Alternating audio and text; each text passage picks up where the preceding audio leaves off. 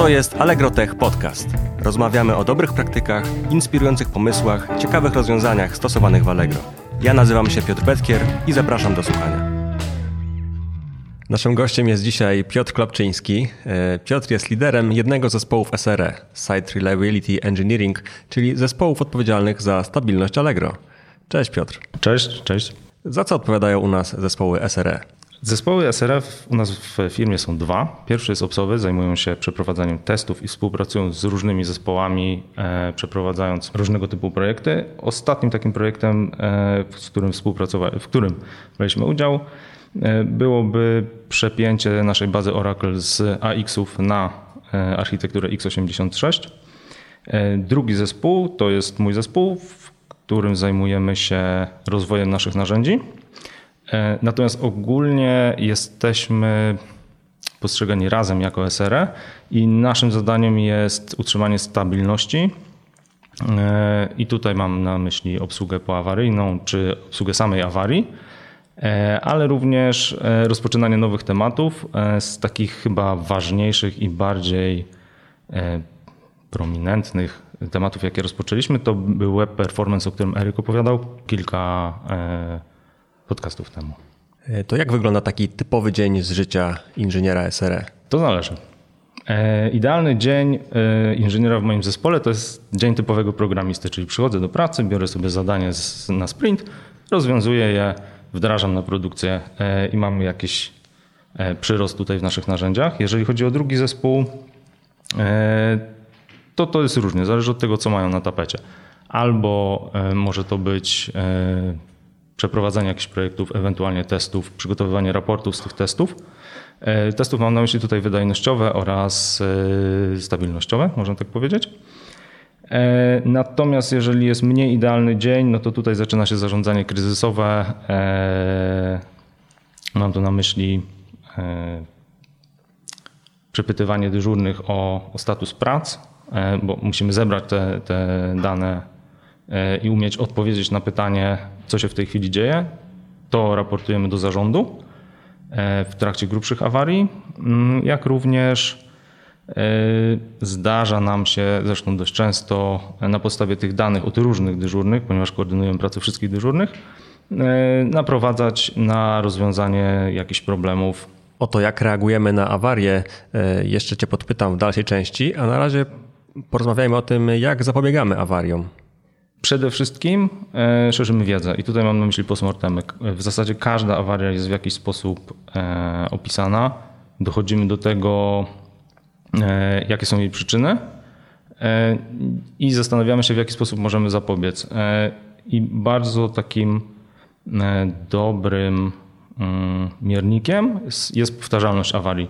Im mamy mniej powtarzalnych awarii, tym lepiej się dzielimy wiedzą i tym lepiej im zapobiegamy. To jest pierwsza rzecz. Druga rzecz to są na podstawie tych postmortemów i wniosków sprawdzamy, jak dobrze zrealizowaliśmy zadania poawaryjne e, przy pomocy narzędzi, które dewelopuje mój zespół, jak również przeprowadzamy testy wydajnościowe. Tutaj e, dzięki naszym testom ostatni Smart przebiegł tak dobrze, jak przebiegł. Wiem, że co jakiś czas składacie dla testów e, całe nasze data center, co może wydawać się szalone. Po co to robicie? Może się to wydawać szalone, to jest jednak jeden z takich najgorszych scenariuszy, jaki może nam się przytrafić. E, I historia zna takie przypadki. Całość polega na tym, że raz lub dwa razy do roku e, przy pomocy naszych narzędzi wyłączamy wszystkie serwery w jednym z data center. Tutaj losowo wybieramy i nie zastanawiamy się specjalnie, co tam działa. Działamy active-active, więc nie ma tutaj różnicy, które poskładamy. I dzięki temu e, mamy pewność, że w przypadku, kiedy stracimy jedno data center, e, to będziemy wiedzieli, jak się serwis zachowa e, i mamy również pewność, że serwis będzie działał. Tym przykładem mm, jest jeszcze jeden test, który przeprowadzamy. To jest przelewanie ruchu pomiędzy data center. Bez wyłączania serwerów po prostu zaczynamy kierować cały ruch do jednego z data center. To ostatnio nam się przydało w momencie, w którym mieliśmy sprzętowy problem w jednym z e, DC. Jeden ze switchy e, okazał się być uszkodzony i przekierowaliśmy cały ruch do drugiego data center, także e, nasi sieciowcy mogli ze spokojem sprzęt wymienić, znaczy znaleźć problem i wymienić, a użytkownicy w zasadzie nie odczuli tego w żaden sposób. Wiem, że przeprowadzacie również testy chaosu. Mógłbyś o tym opowiedzieć? Tak. Zajmujemy się rozwojem tak zwanym chaos engineeringiem, taki bardzo modny, bardzo modny termin. E, w ramach tego chaosu mamy swoją zakładkę w App Consoli, o której Adam opowiadał chyba w drugim odcinku podcastu. I tam nasi deweloperzy mogą znaleźć trzy scenariusze. Pierwszy z nich, Kill Instances, on ubija wszystkie E, instancje na Mezosie usługi. E, jego zadaniem jest e, sprawdzenie, jak się usługa zachowa wstając, czyli na przykład pod obciążeniem, bo tu jest różnie. Usługi są, wiadomo, napisane w JVM-ie. On musi się troszeczkę wygrzać, są jakieś cache. Tak nie do końca wiadomo, jak pod obciążeniem się dana usługa zachowa. Drugim scenariuszem to jest Shutdown DC, to jest taki, takie mini wyłączenie Mm, serwerowni ograniczone do jednej konkretnej usługi. I w ramach, w ramach tego scenariusza e, wyłączamy e, wszystko, co jest na Mezosie, czyli całą taką usługę aplikacyjną, wszystkie serwery e, fizyczne, wszystkie wirtualne serwery. I trzecim jest Network Delay, mm, którego zadaniem jest wprowadzanie opóźnień pomiędzy naszą usługą a jej zależnościami. E, I to może być e, na przykład baza danych, to może być e, jakaś inna usługa, do której próbujemy, z którą próbuje nasza usługa rozmawiać. I tutaj możemy przetestować, czy dobrze są postawione timeouty, jaki wpływ będzie miało na naszą usługę i usługi, które zależą od nas, to, że nasze źródło danych nie będzie dostępne. I do takim E, uszczegółowieniem tego, mm, tego scenariusza jest e, scenariusz, którego jeszcze nie upubliczniliśmy, e, nie udostępniliśmy naszym inżynierom, czyli opóźnienie do primary MongoDB. Ten scenariusz jest odpowiedzią na jedną z awarii, gdzie mm, faktycznie usługa nie była w stanie znaleźć tylko i wyłącznie noda primary od, od Mongo. To co jest wynikiem takich testów? Co dalej? E, wynikiem takich testów w większości, jeżeli my je przeprowadzamy w ramach weryfikacji działań poawaryjnych, jest raport, w którym wskazujemy, co jeszcze można poprawić, e, albo na ile jesteśmy odporni na daną awarię. E, bardzo często zdarza się, że w trakcie takich testów znajdujemy inne problemy, z których sobie nie zdawaliśmy wcześniej sprawę E, bardzo często jest też tak, że wykonując wszelkiego typu testy, zdajemy sobie sprawę z tego, gdzie te problemy wystąpią, bo nasi inżynierowie dokładnie zdają sobie sprawę z ograniczeń swoich usług i e, są nam w stanie powiedzieć, że jeżeli na przykład nie, nie będzie dostępu do jakiejś zależności, to usługa zachowa się w ten sposób. E, to jest bardzo fajne, natomiast przy naszej złożoności, jak padło w którymś z podcastów, mamy około tysiąca mikrousług, przy, przy takiej złożoności nie jesteśmy w stanie przewidzieć e, wszystkich skutków e, danej niedostępności. To wyobraźmy sobie taką przykładową awarię. Skąd dowiadujemy się, że coś jest nie tak? Informuje nas nasz monitoring. E, mamy monitoring automatyczny, zespół noc u nas nie istnieje, nie mamy ludzi, którzy patrzą się w monitory, ponieważ w Allegro mamy zasadę, że jeżeli coś można zautomatyzować, to to automatyzujemy, bo czas tych ludzi można spożytkować w zdecydowanie lepszy sposób dostajemy powiadomienia na e, telefon, że jest awaria i teraz e, w zależności od tego, jak, mm, jak poważna jest ta awaria, w taki, w taki sposób reagujemy.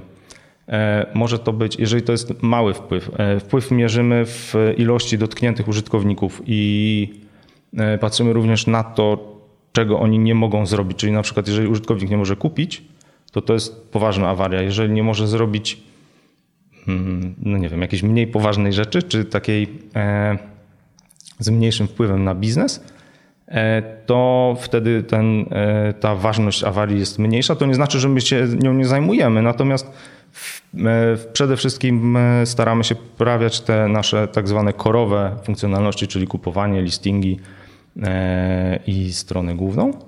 Jeśli wpływ na naszych klientów jest niewielki i E, zasięg danego problemu e, jest również mały, czyli dotyczy powiedzmy jednej usługi, usługi lub grupy usług w, obsługiwanej w ramach jednego, dwóch zespołów, e, to W tym momencie w większości przypadków zespoły są sobie w stanie same poradzić z rozwiązaniem tego problemu. W momencie, w którym wpływ jest większy lub ryzyko wpływu istnieje takiego większego na naszych klientów, do akcji wkracza SRE i naszym zadaniem jest skoordynowanie dyżurnych oraz raportowanie stanu problemu do naszego zarządu. W zasadzie to, w jaki sposób my działamy, zależy mocno od sytuacji. Czasem to może być bierna obserwacja, czasem trzeba trochę dyżurnych popchnąć. E, czasem zdarza się, że wiadomo, jak ktoś pracuje nad problemem bardzo długo, to nie dostrzega jakichś dodatkowych opcji, gdzie to świeże oko jest w stanie je wskazać. Rozwiązywanie takiej awarii dzielimy na trzy etapy. Pierwsze to jest przywrócenie ciągłości działania. I to są takie działania doraźne, e, które mają przywrócić funkcjonalności dla naszych klientów. Potem jest przywrócenie stabilności. E, I tutaj naszym zadaniem jest, mm, naszym i dyżurnych oczywiście, e, jest zapewnienie, że awaria nie wróci, bo bardzo często zdarza się tak, że awarie po jakiejś chwili wracają. I trzecim takim etapem jest zapewnienie stabilności. To jest to najczęściej to zostawiamy sobie, powiedzmy, jeżeli awaria się zdarzyła w nocy, to na następny dzień lub e, już na spokojnie się zastanawiamy, co zrobić, żeby ta awaria już na pewno nie wróciła i żeby zapobiec takim, takiej awarii w przyszłości. W każdym biurze jest takie pomieszczenie War Room. Do czego to służy? E, tak. W tej chwili ze względu na warunki może jest mało istotne to pomieszczenie, natomiast e, w przypadku poważniejszych awarii, gdy zaangażowanych jest dużo dyżurnych, E, SRR, żeby ułatwić komunikację, e, zaprasza po prostu wszystkich dyżurnych do e, tego pomieszczenia i pomiędzy lokalizacjami składamy sobie wideokonferencję. No to znacznie przyspiesza pracę nad rozwiązywaniem awarii. To jak wygląda taki proces przywracania funkcji serwisu? Skąd deweloperzy wiedzą, co dzieje się z ich systemami i jak przywrócić je do działania? E, po pierwsze mamy standardowy monitoring, czyli zbieramy logi z usług, zbieramy metryki. E, większość usług w momencie utworzenia dostaje standardowe metryki, zespoły natomiast dorzucają do tego metryki biznesowe, ponieważ one najlepiej znają obszar biznesowy, e, w którym pracują i wiedzą, co tam jest istotne. Część z tych metryk, te najistotniejsze, są podpinane pod alerty, które idą do SRE natomiast znakomita większość idzie do zespołów.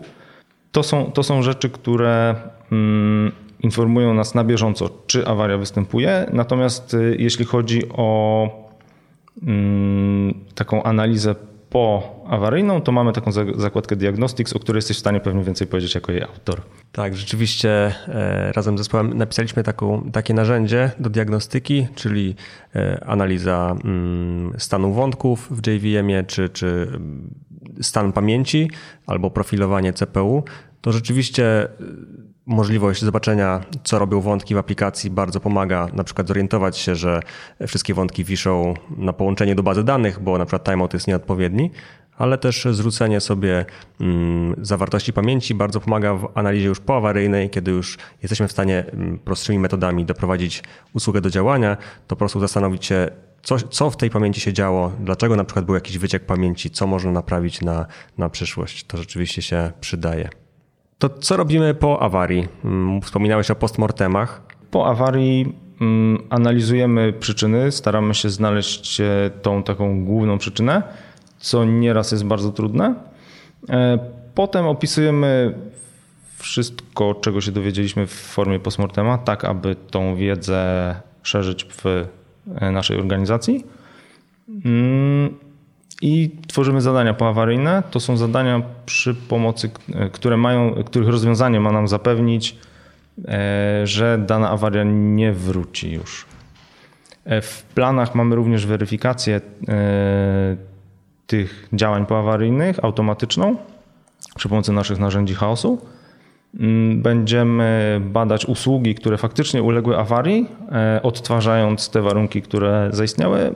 My również będziemy szukać usług podobnych, czyli na przykład jeżeli był problem z bazą danych jakąś konkretną, to będziemy szukać usług, które mają taką samą bazę danych i będziemy starać się je zepsuć w taki sam sposób, w jaki zepsuła się tamta usługa i będziemy patrzeć, czy jest e, ta usługa odporna. A tak z Twojego doświadczenia, jakie są najczęstsze przyczyny awarii? Może tak. Historycznie, jak zaczynaliśmy mm, przygodę z usługami naszymi, to faktycznie bardzo często powtarzały się historie w stylu timeout był nieodpowiedni, był nieustawiony, czekaliśmy na jakieś połączenie do bazy danych, skończyła się pula wątków. Tych rzeczy już nie ma. One się w zasadzie nie zdarzają. I jeżeli się zdarzają awarie, to to są bardzo specyficzne mm, przypadki, których nie jesteśmy w stanie przewidzieć, co bardzo fajnie pokazuje skuteczność naszych działań jako, jako SRE i jako organizacji, ponieważ w zasadzie każda awaria jest inna i z każdej wyciągamy jakieś wnioski i staramy się, aby się nie powtórzyła. Jako organizacja staramy się budować taką kulturę blameless. To też jest popularne e, słowo w, w świecie SRE. Więc powiedz, e, jak, jak to wygląda, jak to osiągamy? W momencie, w którym e, wystąpiła awaria i została ona naprawiona, nie zadajemy nigdy pytania, kto zepsuł, tylko co możemy zrobić, żeby to się nie powtórzyło.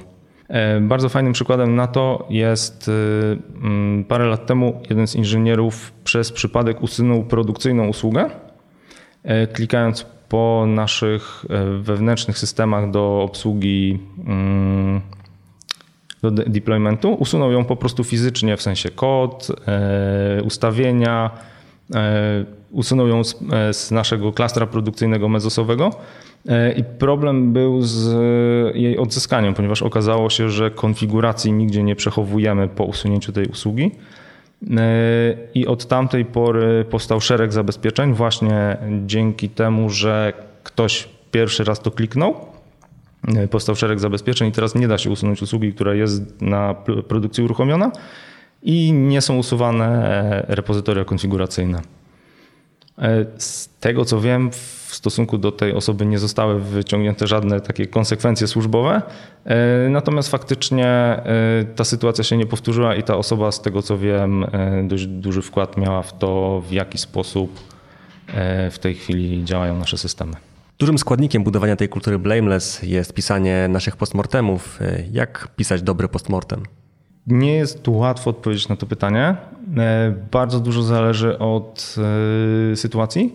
Warto, żeby te postmortemy one były dość szczegółowe, natomiast powinny być napisane dla ludzi, którzy w ogóle nie znają naszej domeny. Yy, a druga kwestia, najważniejszą rzeczą w tych postmortemach jest tak naprawdę zwrócenie uwagi na to, co można zrobić, żeby taka sytuacja się nie powtórzyła. I mając te dwie zasady e, z tyłu głowy, myślę, że każdy postmortem będzie dobry. Jesteśmy firmą, która opiera się na danych, więc jak mierzymy, jak dobrze nam idzie, jeśli chodzi o stabilność serwisu? Każdy z obszarów, jakie mamy, e, ma mierzone swoje SLA e, i każdy spadek SLA jest osobno analizowany przez zespoły, które zajmują się danym obszarem. A jak ustalamy, e, do jakiego SLA dążymy? W Allegro nasze cele zawsze są ambitne. Jeśli chodzi o SLA, jest ustalane przez nasz zarząd, a my jako technologia staramy się e, dotrzymać danego tutaj słowa. Mam wrażenie, że rola SRE ma różne znaczenie w różnych organizacjach, więc e, jak to wygląda u innych, jak u nas ewoluowało to stanowisko? W świecie IT SRE jest bardzo specyficznym tworem i to, czym oni się zajmują, czym my się zajmujemy w zasadzie, E, mocno zależy od tego, czego dana organizacja potrzebuje. I są organizacje, w których e, SRE przejmuje pod opiekę usługi, które są w stanie, nie, już nie są rozwijane e, i tylko działają na produkcji. Są takie organizacje, w których SRE są ewangelistami stabilności. I wtedy tych SRE jest dużo mniej. Mniej więcej tak jak mamy tutaj u nas w Allegro. Czy jako SRE prowadzicie szkolenia ze stabilności dla naszych inżynierów? Y, nie, nie prowadzimy szkoleń. Y, kiedyś faktycznie na samym początku, jak rozpoczynaliśmy przygodę naszą organizacyjną z e, usługami, prowadziliśmy takie szkolenia, jeździliśmy do zespołów, opowiadaliśmy o tym, e, no w tamtych czasach głównie, jak istotne są timeouty i jak istotny jest monitoring. E, zdarzyło mi się kiedyś pojechać do zespołu, który miał monitoring tak skonfigurowany, że nie był mi w stanie powiedzieć, czy jego usługa ma awarię. E, natomiast w tej chwili już takie sytuacje się nie zdarzają i Prawdę powiedziawszy, gdy SRE dociera na miejsce zdarzenia, na nasze kanały, to większość dyżurnych już jest na miejscu i pracuje nad rozwiązaniem problemu i nam tylko pozostaje ogarnięcie tego tematu i skomunikowanie ich ze sobą. To na koniec powiedz, jak można się z Tobą skontaktować. Y, Chyba najlepiej na LinkedInie, można spróbować na Twitterze. Naszym gościem był Piotr Klapczyński, lider jednego z zespołów SRE w Allegro. Dzięki za rozmowę, Piotrek. Dzięki. To był Allegro Tech Podcast. Do usłyszenia.